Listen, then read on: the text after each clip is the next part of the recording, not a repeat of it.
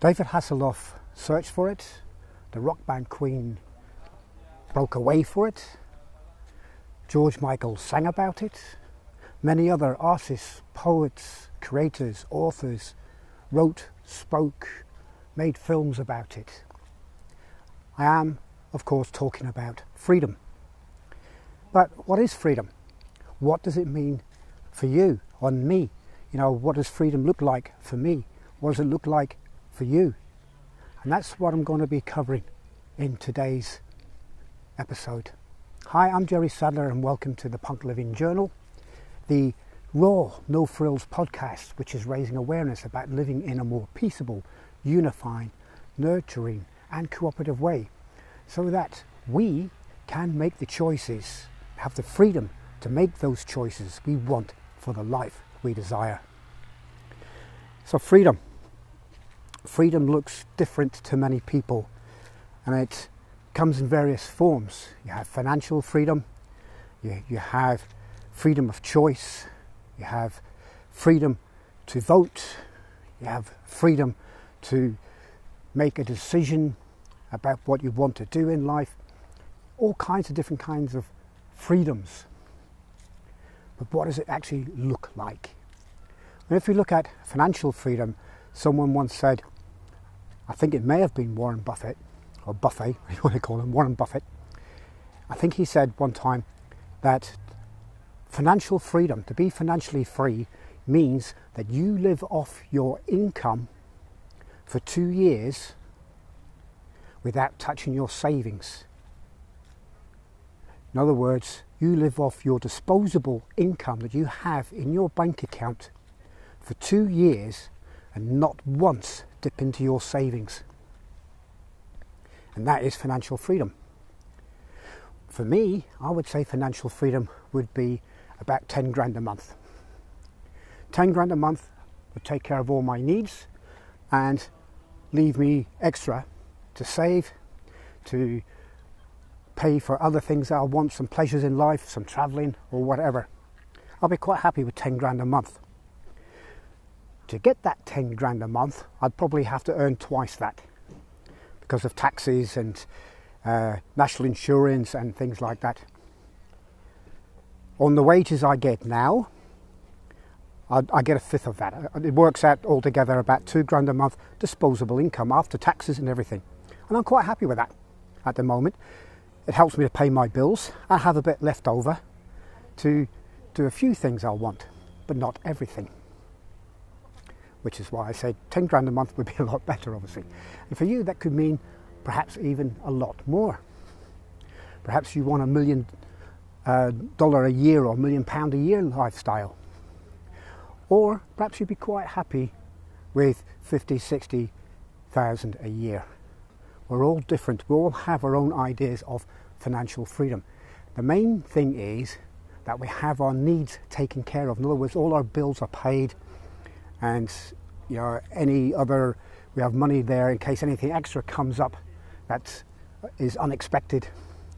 And we're able to pay that. Or if we want to go out and just buy something that costs a few hundred quid or a few hundred dollars we can do without worrying about what's on our bank account. So that's a kind of financial freedom. Freedom of choice we don't always have that. Because we have rules and regulations. We can't all do just what we want, when we want, with who we want, kind of thing, because that would be anarchy. And even in a anarchist style society, you haven't got total freedom because there's always a leader telling you what to do.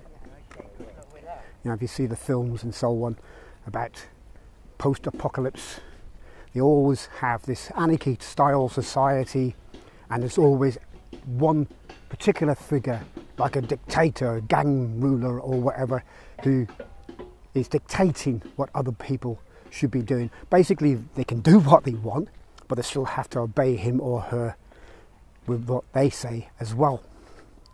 So, no, I'm not talking about anarchy. Most definitely not.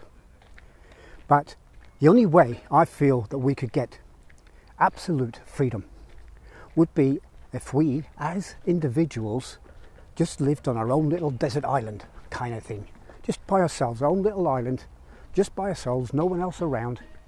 We make our own choices, we make our own decisions, we do what we want, day in, day out. Now, that would be a very lonely existence, I'm sure you'll agree.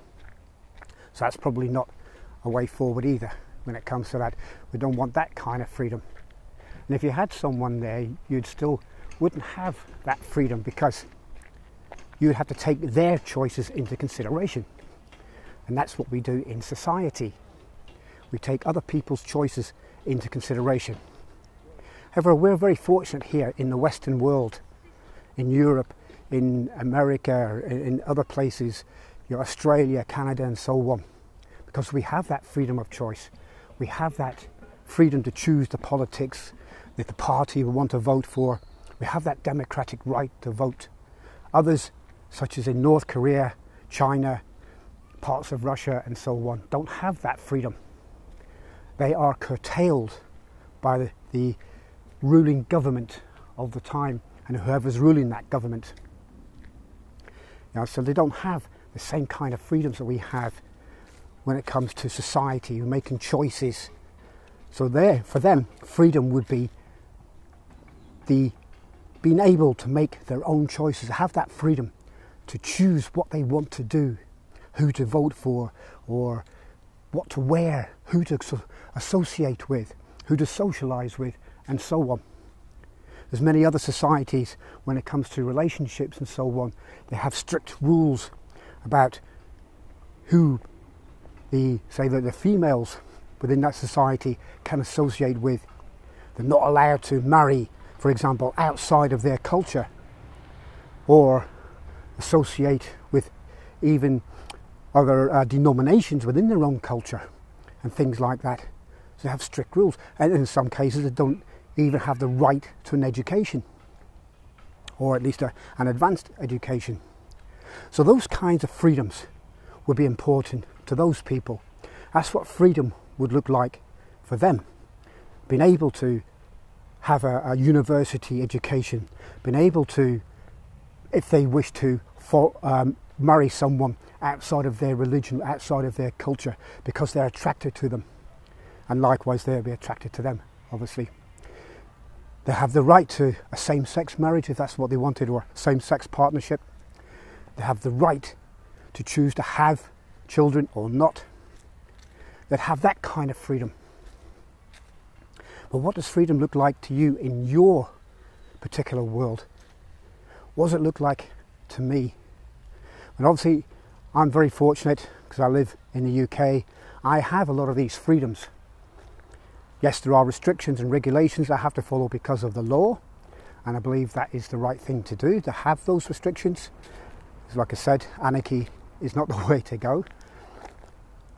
I have the right to choose if I want to vote, if I, if, if I don't want to vote. I have the right to choose who I'd like to approach for a, a, relationship. I have the right to choose what I want to eat, what I want to drink, what I want to wear how I look. Yes, you'll get governmental advice because of health reasons, this, that, and the other, but I still have the right and the freedom to choose to take that advice on board or ignore it. I have those freedoms. Now, for me, I've experienced a curtailing of those freedoms to an extent when I was with Jehovah's Witnesses.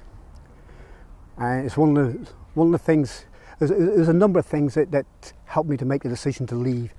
And one of the ones was this it came down from the governing body about the kind of books that we read. And I'm a book lover, I love to read.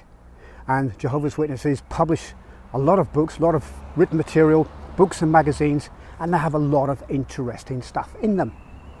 Not always biblical, there's some scientific stuff as well, or natural stuff, but a lot of it, obviously, the vast majority of it is biblical and it, it gave me a clearer understanding of the Bible and so on, uh, or at least started to give me that understanding. After further research, obviously, things change a bit. However, this kind of, I don't know what you call directive, if you like, in the disguise of advice, came down from the government body, and the government body, Jehovah's Witnesses, they're the ones who oversee the whole running of uh, Jehovah's Witnesses worldwide from the headquarters in Brooklyn, in uh, New York. They said that we didn't need any other books other than those published by Jehovah's Witnesses. And that got my goat up. I didn't agree with that at all.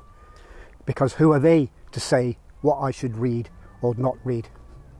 I can understand where they were coming from because they were, let's say, frightened or concerned that if we read books by other authors, by people outside of that organisation, we would be influenced by them and that would have a detrimental effect to the Jehovah's Witness organisation because ideas would be popping up and so on.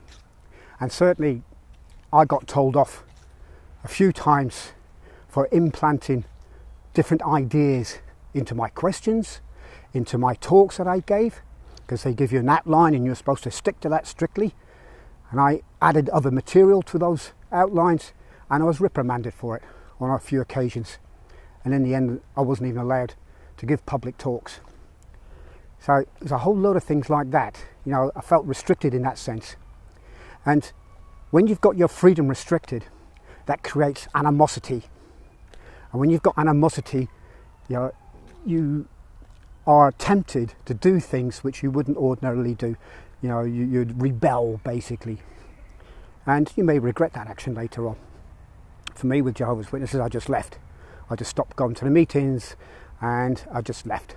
I mean, I don't know if I'm even still classed as a member as such. It's quite possible that I'm no longer am. But I haven't been officially told, so but I'm not really bothered one way or the other. But that just gives you like a, a kind of a, a flavour of how your freedom can be restricted. And for me, in that particular instance, I was being denied the freedom to read whatever material I chose to read. Uh, and and this, this, wasn't just just books about other religions or uh, religious studies or anything like that. This was all books. This was even, you know, uh, fantasy books or uh, adventure books and stuff like that.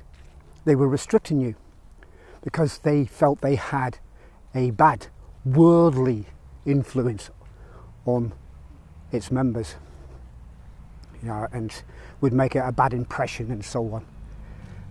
So they didn't like it, so they tried to put a stop to it. Whether that's still there or not, I don't know.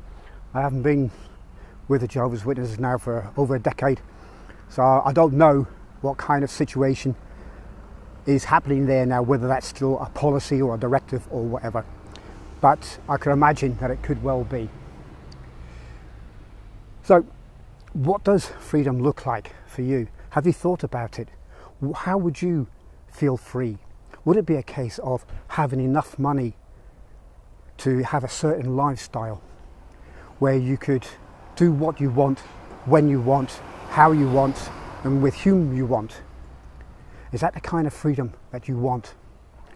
Is that how you would feel you were free? Is it a monetary thing? Or is it a political thing, is a political freedom of some kind where you're able to vote for whoever you wanted or not vote should you choose not to? Or is it a social or cultural situation where you can associate with other members, you know, other people outside of your organization, your religious organization, your political organization, your cultural society, whatever? So there's no restrictions there. Is that the kind of freedom that you would enjoy? So, different kinds of freedom means different kinds of things, obviously, to different people. There's no one set, uh, what would you call it, definition of freedom because there's so many variants of it. But in a very basic sense, freedom means freedom of choice. That's how I would describe it freedom of choice. When you've got freedom of choice, you can do whatever it is you want to do, obviously within the confines of the law. However, you also have the freedom of choice to break those laws or to bend those rules should you wish to choose so. And no one can deny you that. because that is your choice. Obviously, there are consequences to be had should you choose to do so. And this is the kind of freedom I would like for everyone to have that choice to choose to do whatever it is they wanted to do with whoever, however, and so on. And obviously, for everyone to have the monetary support to be able to do so. Because, like I said, for, for myself, 10 grand a month, that would suit me nicely. If it was more than that, even better. If it was more than that, I know I could also use that money to help others as well, which is what I probably would do. In fact, I know I would do. So I'd be quite happy to have 10 grand a month, to have a comfortable home, uh, maybe a car, maybe not. I'm not particularly keen on either option at the moment. But yeah, just to live comfortably and be able to focus on doing my podcasts or helping people in other ways. Not having to have to go to work is another way I would describe my freedom. Because I've worked since I was 16, so that's over 40 years now. I've done my bit as far as I'm concerned. And I've served my country and all that. So I'm quite happy now to focus my energies on other ways and other things which bring me joy, which help me to live a life which I desire and which would also help others because I'll use those energies in a more focused way, more focused way to, to help others to improve their lives, such as I am trying to do through this podcast. So I'll ask you again what does freedom mean for you? Let me know. Leave a comment, leave a message, get in contact with me. I'll put the details below in the show notes. If you listen to this on Anchor, you can send me a voice message. I'd love to get one from you and, and maybe we can start up a conversation about this as well. Join my Facebook group, PUNC Living, and leave your thoughts there. What does freedom mean to you? So thank you so much for listening. This has been Jerry Sadler of the PUNC Living Journal, and I'm looking forward to speaking with you once again very soon.